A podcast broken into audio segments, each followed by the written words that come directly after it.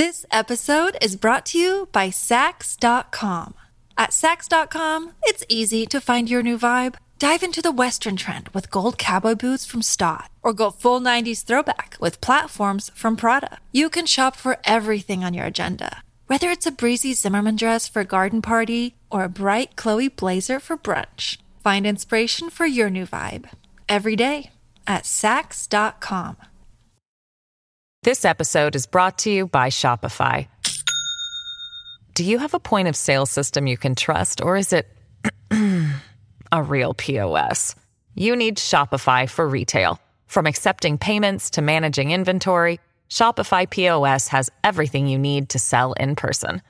Go to shopify.com/system all lowercase to take your retail business to the next level today. That's shopify.com/system. Many of us have those stubborn pounds that seem impossible to lose, no matter how good we eat or how hard we work out. My solution is PlushCare.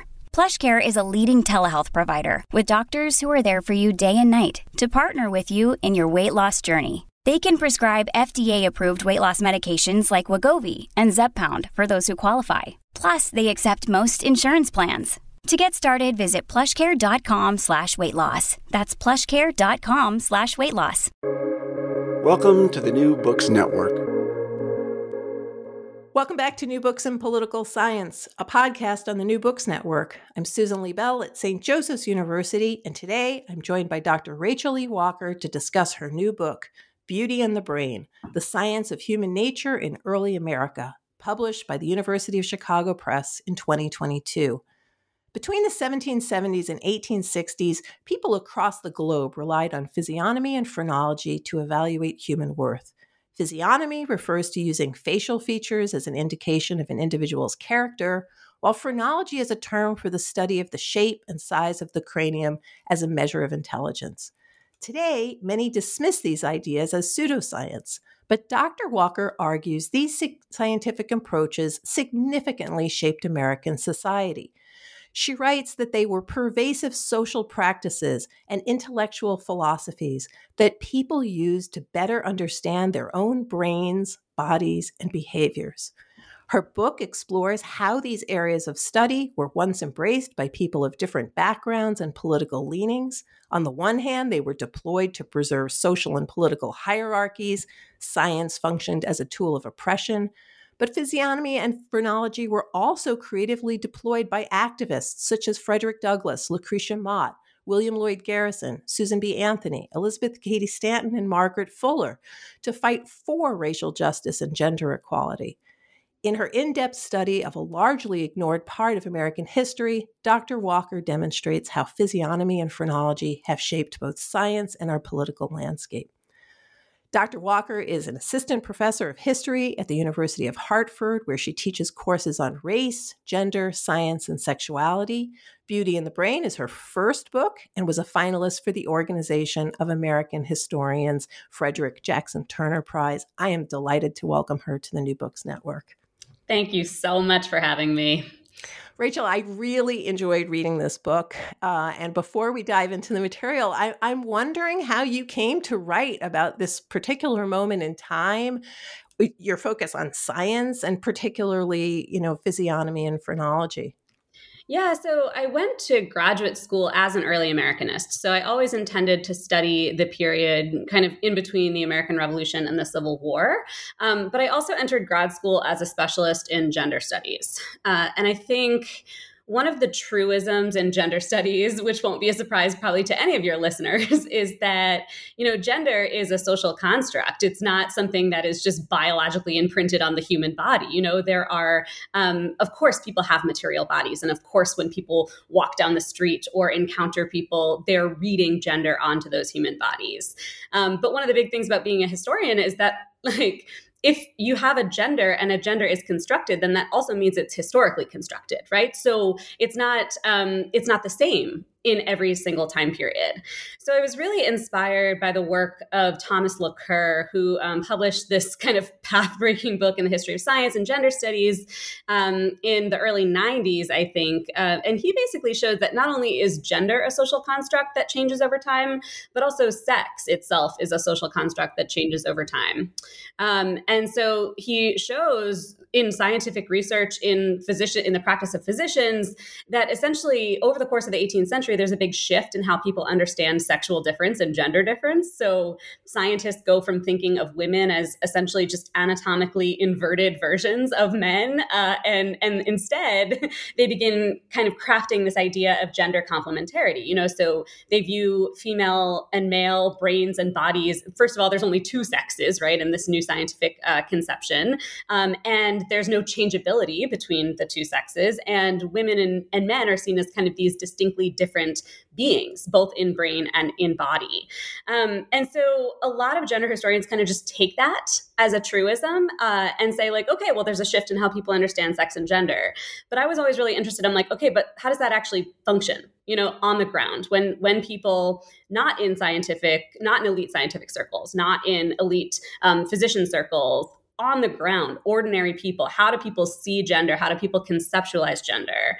Uh, and so that was really my question. I had no idea what physiognomy was, and I had briefly heard of phrenology. I wasn't intending to study those sciences, um, but I thought I'd do it through a study of capital punishment because I was like, where are people talking about bodies? You know, and so I initially started looking through court records um, and studying how people punish bodies.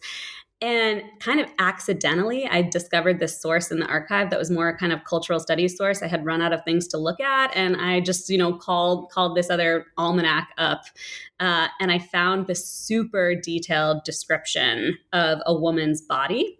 Um, and the description it was actually written by um by mason locke weems who's the author of the famous you know george washington cut down a cherry tree um, and couldn't tell a lie story. So he was like you know what? For a proper republican woman you should never ever view a woman based on her body alone. Beauty is not important. You should evaluate a woman based on her mind. And you can tell that a woman is smart, and intelligent, and virtuous by analyzing her physical features. So he goes through and kind of analyzes them. And I was like, what is going on here? Um, and only later did I did I realize that what he was essentially doing was a physiognomical description of this woman's body. Uh, so that after that kind of one source i uh, shifted gears entirely started doing more secondary research and then then my project developed, developed the way it did what's fascinating about that is that the focus on the non elite, the focus on people is so present throughout this book. I mean, you begin the book with this 1949 illustration from Life magazine, uh, which is such an amazing visual, and it has this like highbrow, upper middle brow, lower middle brow, low brow activities, and it, it puts them in boxes from like wine to martinis to bourbon to beer. Um, and and and you're trying to show that by 1949 you know life is treating these terms as ones that any american buying the magazine would know or you call them quote you know abstract indicators of hazy cultural divides but they're part of the common cultural lexicon and then you're underlining that during the 18th and 19th centuries, these terms identified bodily traits that signified much deeper truths about human nature. Like you say, what is a Republican woman? What is a virtuous woman? And can we look at her face? So let, let's start by getting a handle on physiognomy and phrenology. So, when did people begin looking at faces and skulls? Where did this start?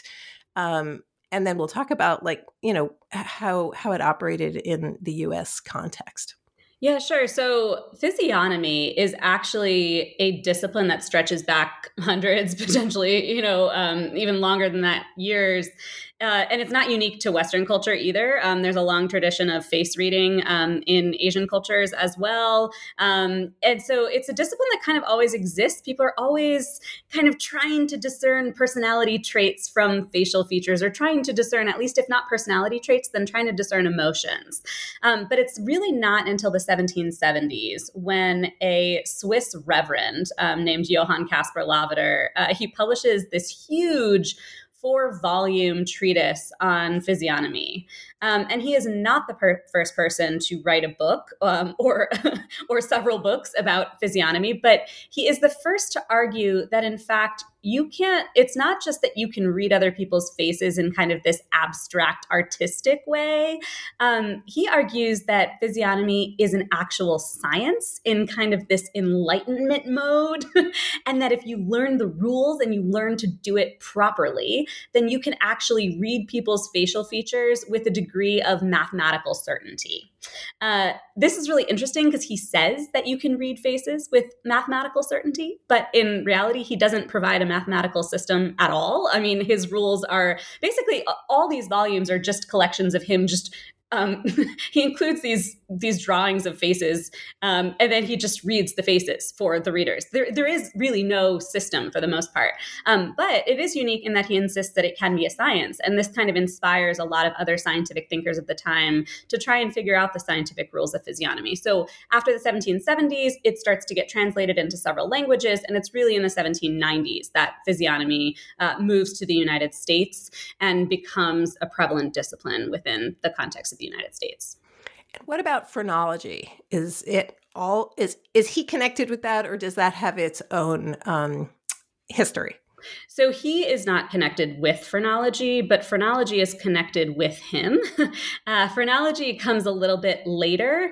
Uh, so phrenology is the system is envisioned by uh, this man um, named uh, Franz Joseph Gall, uh, and he he essentially decides that physiognomy is not actually a scientific system. I think he correctly discerns that Lavater system, and he kind of complains about Lavater. You know, he says he says this is science, but this isn't really science. Well, but he does kind of take for granted the idea that facial features reveal character. He has this kind of beautiful origin story about how he comes up with his science. And it's actually what he's doing is physiognomy, not phrenology, which is the study of the skull. So he says that when he's looking around in his classroom as a young boy, he notices that all of the people with really large eyes have really good memories, which is a physiognomical assumption, right? And so he's like, well, maybe if I just go around and I kind of systematically write down what facial features, what skull shapes I see in the people that have XYZ traits, then, you know, maybe I can figure out which traits correlate to which person personality characteristics. Eventually, he comes up with this system um, in the late 18th and early 19th century uh, that says essentially the brain is divided into all these different parts, and different parts of the brain control different aspects of the personality. So, the front part of your brain, that indicates your intelligence. The back and kind of side parts of your brain, you know, the parts that are above your ears or at the nape of your neck, that those parts indicate your animal propensities. Uh, so that might be something like your sex drive or uh, how much you like to eat or um, whether or not you're going to be a good parent. Like, are you going to be, or are you going to be destructive? Are you going to be selfish? Kind of like all those things that make you an animal. Um, and then the top part of your brain, according to the phrenological system, the top part of your brain is what indicates your moral sentiments. So that is, are you a generous person, right? Are you a religious person? Are, if not religious? Are you spiritual? Um, so he kind of comes up with a system that helps people analyze the skull and the brain instead of just the face. So in the book, you're so careful about uh, separating the two and when they occur and the rest. And I've kind of blurred it a little bit, but hopefully, I, I wanted listeners to just understand what the two approaches are, how they're related, and also how they're different. But Let's... Yeah, it's actually also okay for you to blur it a bit because I think that the reason why you blurred a bit and the reason why I blurred a bit is because 19th century Americans, by the time you get to the 1830s or so, people are not practicing physiognomy and phrenology separately. They are practicing them together. They are symbiotic disciplines. And people often will say that they're engaging in physiognomy when in reality they're analyzing the skull, or they say that they're engaging in phrenology when in fact they're just analyzing the face or forehead. So these are not separate disciplines. People are essentially using them together. Oh, that's great. Now, you say in the book, and you've said here, that physiognomy you know didn't begin in the colonies or the United States. Um, it it but it has some sort of unique resident resonance in the United States. And I was wondering if you would unpack that a little bit. Like why? Why does this impact people in the US so much more, it seems, than in Europe or in this particular way? Yeah, it's also funny too because phrenology in particular doesn't really start to become that popular in the United States until the 1830s. And really, it's being formulated as a system in the 1790s. Um, but it's particularly it's particularly resonant in the United States because there's something weird about phrenology in particular, but also physiognomy, in that these disciplines are very flexible in terms of their ideologies. And so, even though both systems say we have a set of rules for how you should read heads and faces, in reality, there's not that much of a clear system, and that gives individual people a lot of power.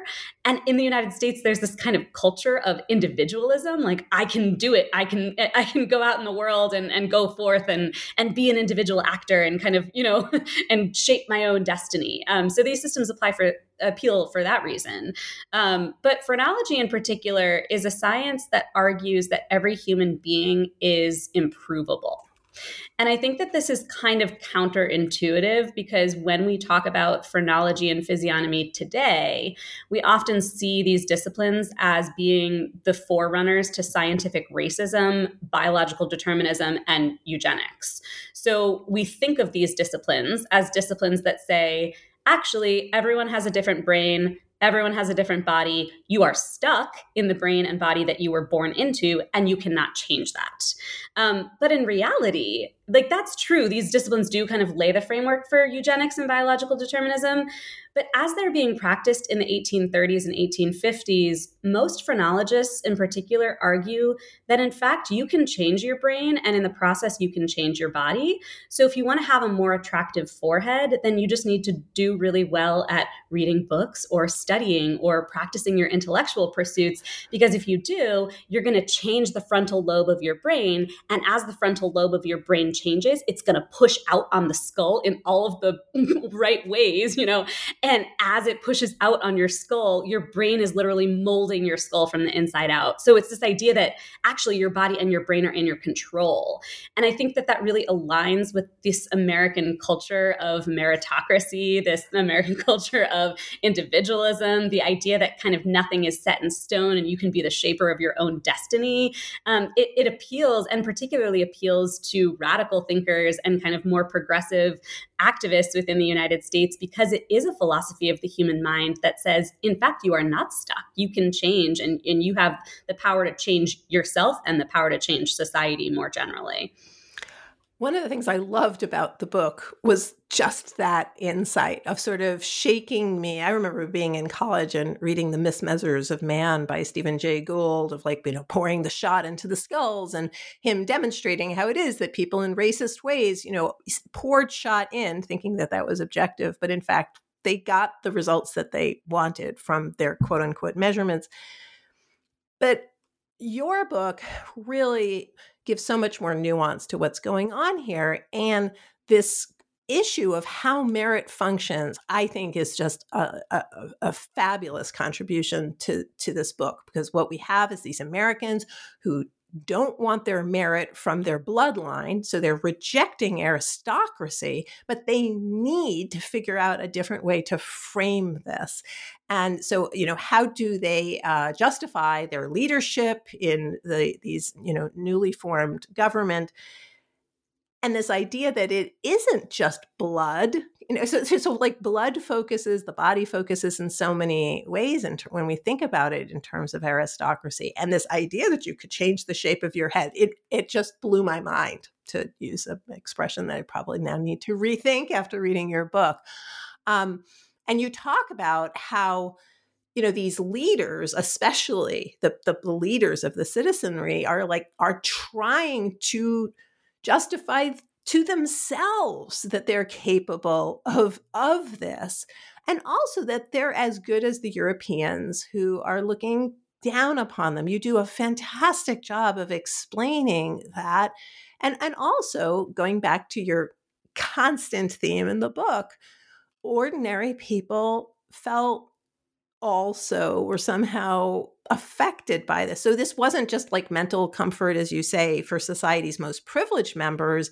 There was something else going on um, as, as, well. So I, I, you know, I is there um, before we go on, is there anything more that you really see very specialized about about why this appeals to to the American culture in that particular moment, the Earl of this, and it is a special time that you're writing out, you know, after the Revolution, before the Civil War. Yeah, yeah. I mean, so as you said, the American Revolution, part of the American Revolution is rejecting that British aristocratic idea that you can inherit your social position simply because of who your parents are. You know, Americans really want to believe that you should be uh, you should be carving your own way out in the world. Of course, we know that in many ways that's not true at all. You know, the people who are in charge in the United States are are most often the people who are born into wealth. But it is comforting for people to say, look at the head of Benjamin Franklin, or look at the face of George Washington, or analyze the cranium of Daniel Webster and be like, these men are our political leaders, but they are here because they are smarter and more virtuous and more competent than the rest of us, you know? And and so it's a it's a real comfort for the privileged and powerful to be like, of course Daniel Webster has all of this political power. Have you looked at his forehead? Have you looked at his brow? Have you seen the size of his skull? Like he, he's incredible. You know, he's brilliant and he's amazing and and he is. He deserves his position of political leadership not because he inherited it, but because his body dictated, his body and his brain dictated this kind of elevated station for him in life. But as you say, I mean, this is also a philosophy that appeals to ordinary people because there's this idea that, like, hey, maybe I have an advanced to where I want to be in the world yet, but that doesn't mean it's impossible. You know, anyone anyone can can do anything. We can we can be whoever we want to be. We can go wherever we want to go. We can improve our bodies. We can improve our brains. All I have to do is focus myself on my education. All I have to do is, you know, read a few more books and and I too can be a self-made man um, or woman, right? Um, and so there is this philosophy that kind of appeals to everyone. Of course, in the end, that even that philosophy of changeability appeals to the privileged and the powerful because it, it, it enshrines this idea that if you haven't yet succeeded, then ultimately you have no one but yourself to blame because if everyone is capable of success, those who haven't succeeded are thus just people who haven't worked hard enough in order to do so. Um, so it's kind of this catch 22 where it's like everyone's improvable, but if you haven't improved, then like, what are you complaining about? Well, and also in the book, you're very careful to say that when we talk Washington, Franklin, and Webster, we aren't just talking about uh, co- more competent men or even more wealthy men. We're talking about white supremacy and we're talking about patriarchy. So, uh, in this period, these sciences are used to lay out reasons for why it is that those particular men who are white and who are male do have these proper brains and you know beautiful visages. Um, i don't know if you want to say a little bit more about how it was deployed that way in this period yeah, I mean, so the thing about physiognomy and phrenology is that they're fundamentally individual. So you're analyzing one person's face or head at a time.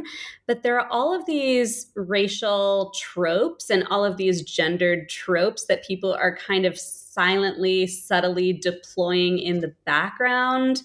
So, for instance, the issue with intelligence, um, part of physiognomy, some of the thinkers who build off of physiognomy and are kind of circulating at the same time physiognomists begin arguing for the concept of the facial angle, for instance. Uh, so the facial angle, this is kind of hard to describe on a podcast, but if you were to turn, you know, your face and and as if it was in profile and draw a straight line down from your forehead to your chin, and then a perpendicular line from your ear to your nose, and then measure the angle that those make. Uh, scientific thinkers would argue that if you had a facial angle that was closer to 90 degrees, then that meant you were more intelligent. If you had a facial angle closer to 60 or 70 degrees, then you were less intelligent. And surprise, they just so happened to find that most white Americans had facial angles between 80 and 90 degrees, and most black Americans had facial angles between 70 and 80 degrees, which meant that they were supposedly, right? And this is all as you said with Gould earlier, right? People are, are seeing what they want to see and finding what they want to find.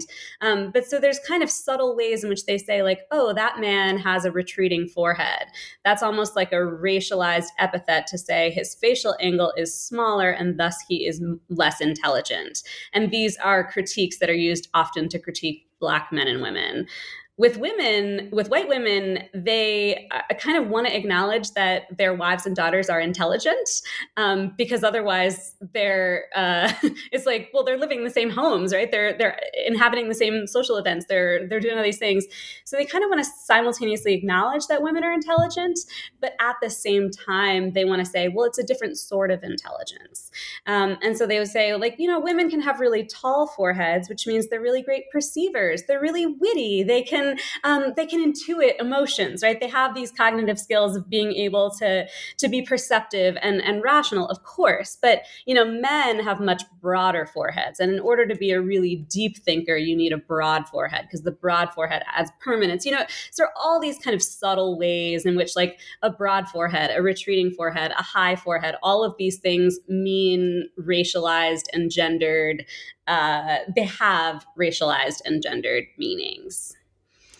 So I, I, think you've touched on this, but let me just ask the question more directly. Where you know you use letters, for example, from Jane Addams, which I was just sad about because uh, you know I like Jane Addams, and I don't.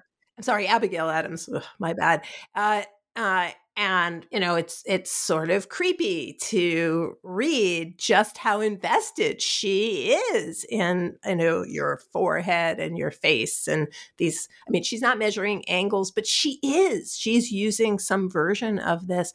So you know were these practitioners trained? How did somebody like abigail adams become so you know comfortable? Like so how many of the people were experts? How many of them were lay people? Um you know, and how did they get this information actually so that it gets into the letters? Yeah, I mean, one of the really incredible things, really incredible insights that historians of science have given us since really about this the 1980s or so is that the definition of science itself was a lot different in the 18th and 19th century the, the 18th and 19th centuries than we you know think of it today. So for us today it was like if you call yourself a scientist then you better have a biology degree or a chemistry degree or you know a, a degree in physics from an educational institution. But that's not the case in the 18th and 19th centuries. Scientific knowledge is much more porous. It's much more uh, um, the boundaries between what counts as science and what don't count as science those are much murkier than they are today and even in terms of physicians, you don't have necessarily physicians who have medical degrees always, you know? So the boundary between who is an expert and who is a real scientist and who is just a layperson, that same boundary doesn't exist. And a lot of scientific knowledge is not just happening in elite scientific journals or in elite educational institutions. Scientific knowledge is spreading in newspapers and in magazines and in novels and in uh, these essays on physiognomy, for instance, which are in some ways taught in medical schools and in universities, but then they are also becoming bestsellers on a broad scale in the same way that, say, like the Twilight books would today, you know? um, so scientific knowledge is this thing that's quite easily moving in between elite intellectual circles educational institutions and ordinary people on the street. I mean even people in in pubs or bars are accessing physiognomic and phrenological knowledge. So for me it's not surprising at all that abigail adams would have read lavater or that she would be using the lessons that she read in lavater and then applying them to people like benjamin franklin and, and george washington because she is an educated woman of the time. And part of the way you show your status as an educated refined culturally uh, sophisticated woman is by showing that you've read all of these recent books that everyone's talking about. This episode is brought to you by Saks.com. At Saks.com, it's easy to find your new vibe. Dive into the Western trend with gold cowboy boots from Staud, or go full 90s throwback with platforms from Prada. You can shop for everything on your agenda whether it's a breezy Zimmermann dress for a garden party or a bright Chloe blazer for brunch, find inspiration for your new vibe every day at Saks.com. This episode is brought to you by Shopify. Do you have a point of sale system you can trust, or is it a real POS? You need Shopify for retail. From accepting payments to managing inventory, Shopify POS has everything you need to sell in person. Go to shopify.com slash system, all lowercase to take your retail business to the next level today. That's shopify.com slash system. So, there's a large body of work on the history of science. You do two things in this book. One, you don't call this pseudoscience, and I want you to explain why you don't call it pseudoscience. And also, you're trying to do something a little bit different than other his, you know, quote unquote historians of science. So, can you just talk a little bit about how your work both overlaps and maybe diverges a little bit from history of science approaches and why you don't want to say pseudoscience, why you want to say science? Yeah, it's really interesting. I think for some reason I still feel like a bit of a historian of science imposter uh, because my training is all in gender studies and in early American history. The conferences that I go to, the people that I network with, they're all in kind of that early American history community. And I am going to the History of Science Society meeting for the first time this upcoming year. So I there's a way in which I feel kind of uh, culturally separate from historians of science, but obviously have read a lot in that field because I accidentally landed on on this topic. Um, but one of the the really big insights that historians of science have given me not just given me but you know given the world uh, is that it's not always helpful to use the term pseudoscience when you're talking about disciplines that have since been discredited um, and that's because if you use the word pseudoscience you're implying that it's fake science that might be good because it makes you feel smarter and better and more sophisticated than people in the past. Uh, because, of course, I'm not making the argument that physiognomy and phrenology were legitimate sciences. Like, I'm not arguing that you can actually tell a person's character by analyzing their facial features or their skull shape.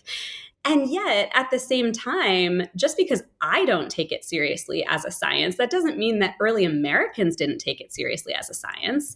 And so, if you kind of retroactively go in and just label it a pseudoscience, it allows you to burnish your ego a little bit by being like, oh, you know, we're so much smarter and better than people in the past. But at the same time, it causes you to fundamentally misunderstand the historical actors that you're trying to study because they didn't view physiognomy and phrenology as pseudosciences. That's not to say they they didn't contest these sciences or that you know certain people didn't think that they were bunk or as they would have put it humbuggery right? Like you know people did contest them. But there's a huge variety of people who take these sciences seriously. And if historical actors take them seriously then i think we have to take them seriously as well.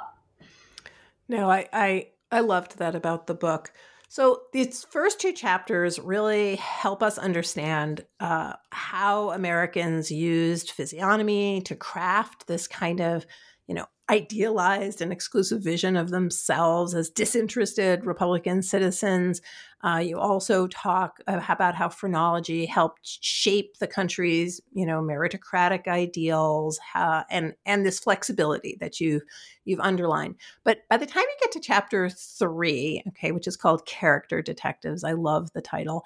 Um, you're now focusing on how Black Americans and white women are using this these very popular sciences for their own social and educational advancement. And I'd just like you to talk a little bit about that.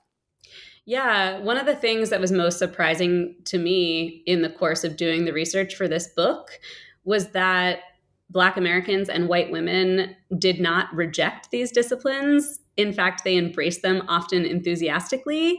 Uh, and I first kind of discovered this in the archives when I was looking through um, the Anglo African magazine, which is a black magazine, a black kind of, um, forgive my use of the term, highbrow magazine of the 1850s.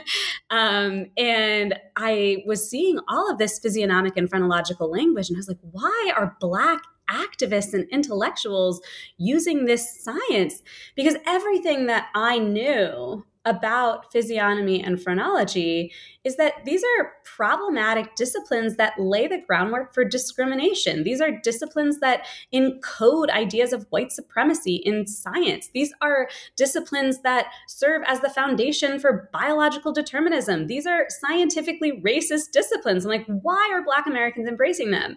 Uh, and then as I, as I kept kind of digging through the archives more and more and more, I'm like, it's not just the small subset of Black intellectuals who are using these sciences, it's ordinary women black and white women. It's um you know I, I, have newspaper evidence of you know a poor black teenager who decides that he's gonna um he's gonna go off on his own and become a phrenological lecturer in order to to make money uh, and he's kind of being praised for this choice.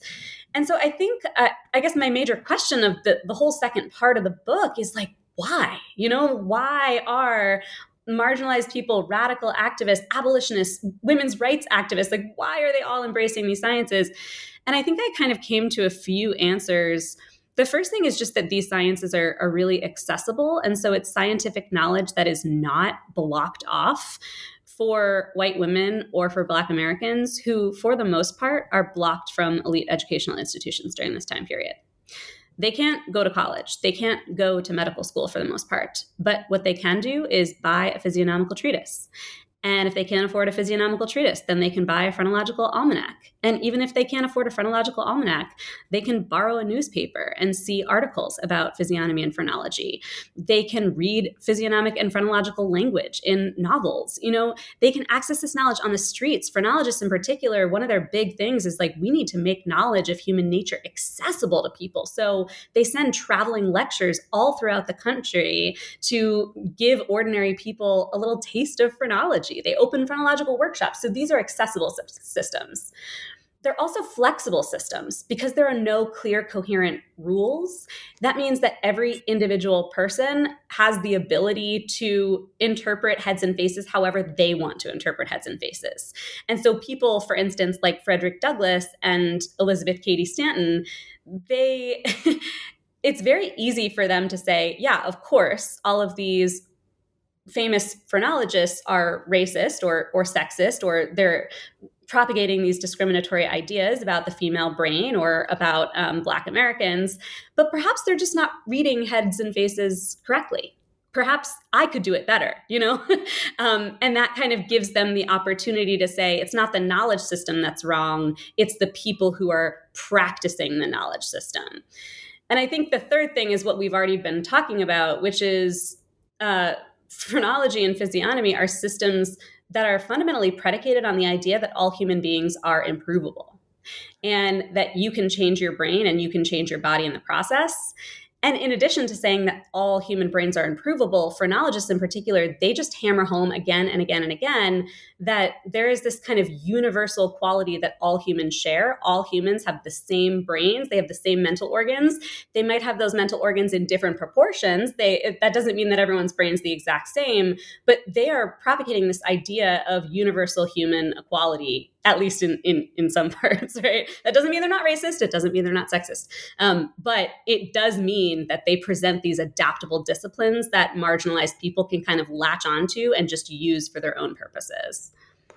No, it's it's fascinating. That part of the book is just incredible, and it is most of the book. Just to be clear, you know, to to listeners, that the the the first two chapters of a sort of establishing the background and where this comes from is really a small part of the book, and then the rest of the book is devoted to to this. And I, I do want to talk about uh, uh, since you started with an interest in uh, death, the death penalty. Um, I want to come back to the chapter on uh, penitentiaries, but but before I do, like you mentioned, uh, you know, digging into archives. You mentioned downloading. You've mentioned these almanacs.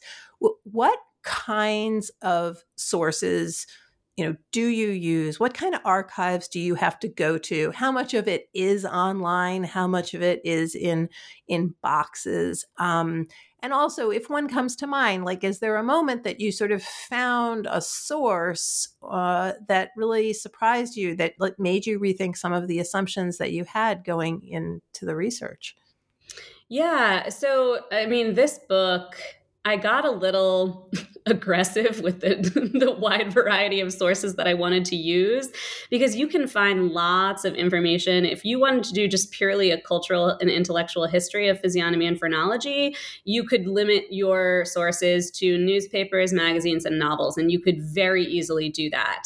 Um, but there was part of me that wasn't satisfied with that because I wanted to be like, well, sure, these ideas are circulating and they seem to be everywhere in the cultural and intellectual sphere but are ordinary people adopting these disciplines and taking them into their own homes and their own lives and using them to interpret people on the ground?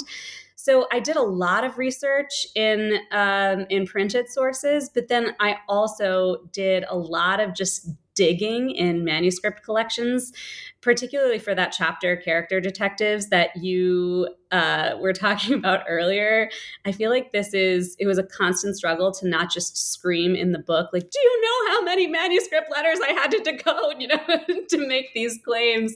Um, because I looked at, and some of these sources were printed, but I looked at, you know, about 180 different women's papers. That might be letters, that might mean journals, and obviously some collections are more extensive than others. Some of them have been transcribed and others haven't. But I thought it was really important to look at women's personal writings and, and figure out how they, they're using these disciplines. Um, but I also looked at, you know, scientific treatises. I also spent a lot of time looking at beauty manuals because um, in one of my chapters, I, I, go on this kind of tangent about how um, phrenology and physiognomy are shaping women's hairstyles. And so, you know, I wanted to look in, in beauty manuals and like, are they using physiognomic and phrenological language in those? And it turns out, yes, they are. Um, and also, I mean, I used a lot of um, a lot of penitentiary records, uh, especially for that fifth chapter, because um, in penitentiaries they have what are called um, moral instructors. Um, at least they did in the Eastern State Penitentiary in, in Philadelphia. And as a moral instructor who would go into prisons and essentially try and determine are incarcerated people are, are, are they capable of reform? Um, or are they kind of hardened criminals that are destined to to be menaces to society? And so they would send these this man he would go into each individual person's uh, cell and he would analyze the heads and the faces of the prisoners that he was encou- encountering. So i guess what i'm trying to say is that i looked at a bunch of different types of sources because i really wanted to do a comprehensive cultural history and a, and a social history of how people are using these disciplines on the ground. Um, and it would have been easy to limit myself to only court records or only magazines or only novels or whatever. But I think if you, when you take them all together, it's kind of hard to ignore that these sciences are pervasive disciplines that are kind of filtering into every aspect of people's lives, even even when people don't take them particularly seriously. And to be clear, even though I asked the question, it is very clear every page just how many things you have read. Yeah. um, I think it can be lost on readers what it means to have to transcribe in addition to reading. Uh, way back, they were asking uh, uh, people to help with uh, translating, with transcribing Elizabeth Cady Stanton's letters. So, like a couple of times at night, I sit there and I'm realizing, wow, I can't actually read her script very well, but there were other people who could. So I, you know I, I, it's kind of nice to have that that piece and to also understand. I, it, it it is so clear the way you present it in the book that this is based on many types of evidence uh, that you don't you know cherry pick one piece. This is this is never one piece. It's not one Abigail Adams letter and it's not one magazine article. It's it you make it very, very clear how pervasive it is. And I, I do a lot of reading recently on eugenics and also the sterilization efforts that have continued in the 1970s. And it is so interesting how even by 1970 and 1980 as people are sterilizing women uh, black and brown who they believe to not be the citizens that they want to have that they they not only rely on this but then when uh, social media when the, the the the people are able to respond they use this they they spout the kind of eugenics that you would hear in 1924, but they're using Twitter to do it. And I and I think that really, for me, your book and the way you explain this relationship between pseudoscience and science was incredibly helpful for me to think this through, even though I'm thinking about the 20th century and you're not writing about the 20th century, that that these ideas don't just impact people in 1924. In 2023, Americans are still walking around with these assumptions about eugenics that have not been entirely washed away. And I and I think you're also showing that we we retain some of this as well, although it may not always, you know, we're still using the term highbrow. We haven't eliminated it from our vocabularies. That's interesting. Um, you mentioned the chapter on uh, uh, um, penitentiaries and criminal, quote unquote, criminal minds. And I definitely would like uh, to for you to expand a little bit on it, especially since this is kind of where your interests lay before you even began the book. So tell us a little bit about how these sciences were used in thinking about prisoners and also, you know, who does wrong and who does right. Yeah, and this is a an arena in which I think that the particular time period that I am talking about becomes important because in the 1780s and 1790s in particular, there are major shifts in how Americans and, and Europeans too are thinking about crime.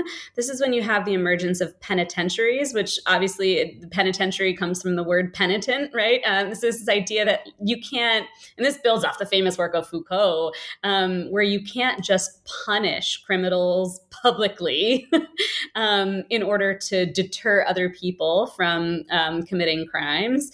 What you need to do is you actually need to change people and you need to change their hearts and minds and make them productive members of society. At least this is this kind of idea. So, punishment, it's still punishment, but punishment goes from being outside public hangings and public whippings to being inside these penitentiaries where um, incarcerated people are supposed to undergo this type of reformation. And then when they ideally leave these penitentiaries, they are supposed to be virtuous and intelligent Republican citizens. And so one of the biggest concerns is okay, is reformation possible? Are people actually capable of change? Or is there something sinister about incarcerated people that makes them fundamentally a danger to society? Um, or is everyone capable of reformation and change? And so these moral instructors go into these penitentiaries to have individual conversations with incarcerated people. And as they're having these individual conversations, they're trying to figure out well, hey, is Bob capable of reform or is he not capable of reform? And this moral restruct- uh, instructor from Philadelphia, I mean, his journals were in some ways just hilarious because he would write things like, you know, he'd have an individual entry for each person and then under one person's entry, he, after criticizing them and telling them that, uh, writing in his journal that he seemed like a drunkard, uh, he'd be like, no hope. you know, like he would just write no hope underneath, like in the margins, kind of.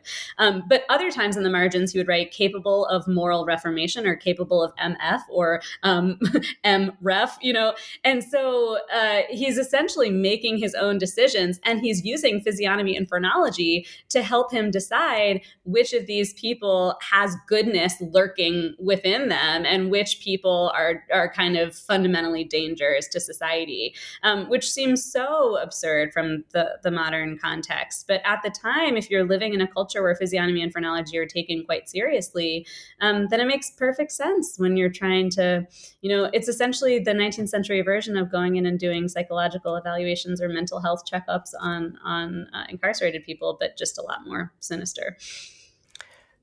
this book has consumed a lot of your time for many, yeah. many years. it's out.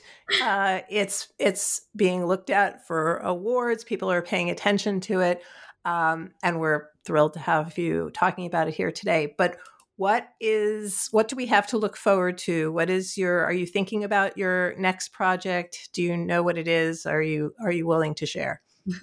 Yeah, I mean, I don't know if I have a coherent project at this point because I just am kind of finishing up this one, but I do remain totally fascinated with the connection between science and power and how people use science to rationalize, justify, and sometimes challenge inequality. So, for a second project, I'm thinking of doing this kind of broad scope 200 year synthesis with case studies of progressive groups who embrace science uh, and use science to try to validate their belief in universal human equality. Um, so, for instance, just like I show that there are Black intellectuals and uh, women's rights activists who embrace phrenology, there are also Black Americans who embrace eugenics, right? Um, and then then uh, even thinking more recently, if you think about the Born This Way mantra and how a lot of queer activists have embraced essentially a kind of biological determinist idea about human sexuality and are using that to advocate for social justice. Um, or, for instance, um, the kind of feminist or leftist sociobiologists in the 1970s and 1980s who are like, you know, the white men in our discipline are really sexist and, and they're biological determinists. And, and if only we could figure out a better way to do the science, we can we can do this better, right? So I think I'm just I'm really fascinated by how much faith people put in science to prove the idea of human equality, um, which is, at least the way I see it, not actually a biological or anatomical concept at all, um, but a political concept and a social concept. Um, so I guess my question is like, why are we so invested in using science to validate this uh, political belief that we have and what do we gain when we do that? Um, and what do we also lose when we do that? So i'm thinking like big broad scale projects stretching from water cure activists in the 19th century to um, born this way activists in the present so we'll see how, how much that narrows in the coming years well i'm looking forward to that book uh, and thank you so much for coming to discuss this book. Uh, I've been talking to Dr. Rachel E. Walker about her new book, Beauty and the Brain The Science of Human Nature in Early America, published by the University of Chicago Press in 2022. Thanks so much, Rachel. Thank you.